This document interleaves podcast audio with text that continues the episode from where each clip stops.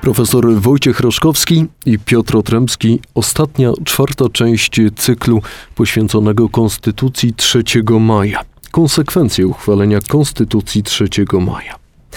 Znaczna część zapisów y, tego dokumentu nigdy nie mogła wejść w życie. Chodzi m.in. o osobę króla, dziedziców, edukację królewiczów, regencję i tym podobne. E, ustawa taka jak konstytucja sprawdza się w praktyce, no a tutaj nie było możliwości ocenienia właśnie takiego praktycznego, czy y, konstytucja jest akuratna, czy też wymaga pilnych reform.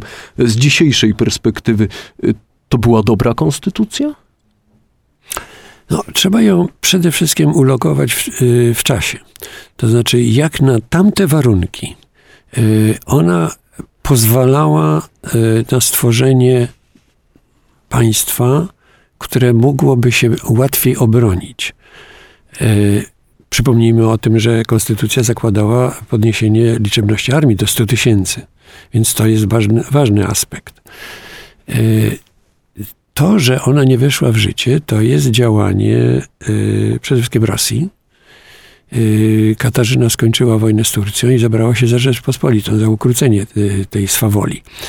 Y, no i całej grupy magnatów, których nazywamy targowiczanami, którzy się spotkali w Petersburgu, no i podpisali konfederację, którą potem w gruncie rzeczy ogłoszono w Targowicy, to jest e, kwiecień 1792 roku.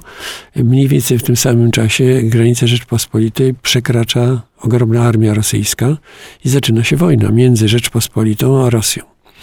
Teraz, co to znaczy między Rzeczpospolitą?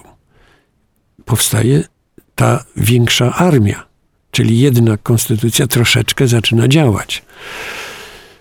Armia, którą dowodził y, książę Józef Poniatowski, Kościuszko, Puławski tam brał udział, to są znane y, wszystkim nazwiska, y, stawiła czoła mm, armii rosyjskiej, ale ostatecznie Targowiczanie z tą armią przechylili szale zwycięstwa na stronę i Rosji, i, no powiedzmy wprost, zdrady narodowej. Tragedią tej całej sytuacji było przystąpienie króla do Targowicy. I jeżeli go oceniamy, można powiedzieć, w, całej, w całości, to wydaje mi się, to jest najczarniejszy moment w jego karierze. W jakich okolicznościach król przystąpił do Targowicy, stanął po stronie Rosji? Został do tego przymuszony przez Tarycę Katarzyna? Y, no, pytanie, czy musiał się poddać temu? Bo jeżeli sprawę uznał za przegraną, to chyba to się mówi, stracił i honor, i władzę. Władzę pewnie by i tak stracił, tak stracił i honor. No, abdykował, to już mówiliśmy, w imieniny Y, swojej protektorki, carycy Katarzyny 25 listopada, podobnie jak wcześniej koronę przyjmował też no 25 daty, tak, tak. listopada. A zmarł w Petersburgu w 1798 roku w jakich okolicznościach?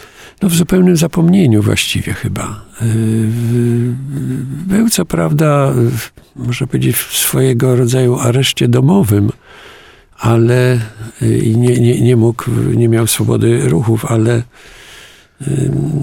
no, to, to była śmierć, można powiedzieć, człowieka kompletnie przegranego.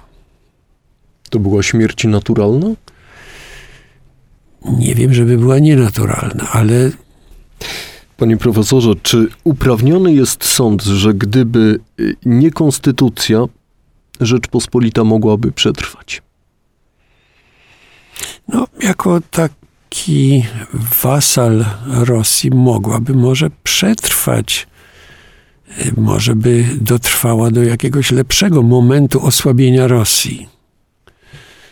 Ale czy nie należało spróbować? Ja nie wiem. Nie, po, po, po tylu latach trudno spekulować. Y, tak dalece odmienne scenariusze.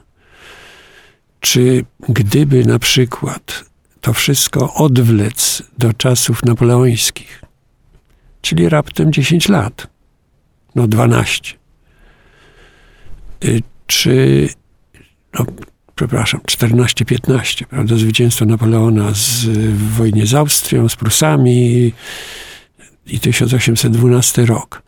gdyby sojusznikiem Napoleona była cała Rzeczpospolita, powiedzmy jeszcze po, po pierwszym rozbiorze, no to może by się te lasy inaczej potoczyły, Trochę ale to tak trudno. jakby gdybać, trudno co by było, tak. gdyby Sobieski nie, yy, nie zaatakował Skalenbergu, nie przegonił Turków spod Wiednia, gdyby Habsburgowie upadli, a Bourbonowie się wzmocnili. Może wtedy Albo gdyby książę Conti przybył e, przed Augustem II. Ja do tego przykład. wracam. Mhm. I gdyby prymas, tam jest taki epizod dramatyczny, można powiedzieć, drobne wydarzenia, które być może przesądzają historię. Prymas Radziejo, Michał Radziejowski ogłosił wynik elekcji, y, opóźnił ogłoszenie wyniku elekcji, pozwalając Augustowi, że tak powiem, na akcję. Chociaż przecież prymas był zwolennikiem Francji.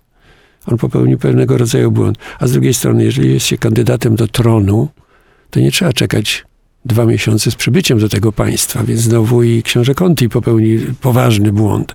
Jeżeli chciał tego tronu, no to powinien być na miejscu. Może tak mu zależało jak Walezemu, który z Może. uciekł z Tak, Rzeczypospolitej. Więc są takie y, czasami nieszczęśliwe zbiegi okoliczności i drobne wydarzenia, które zapoczątkowują pewną lawinę.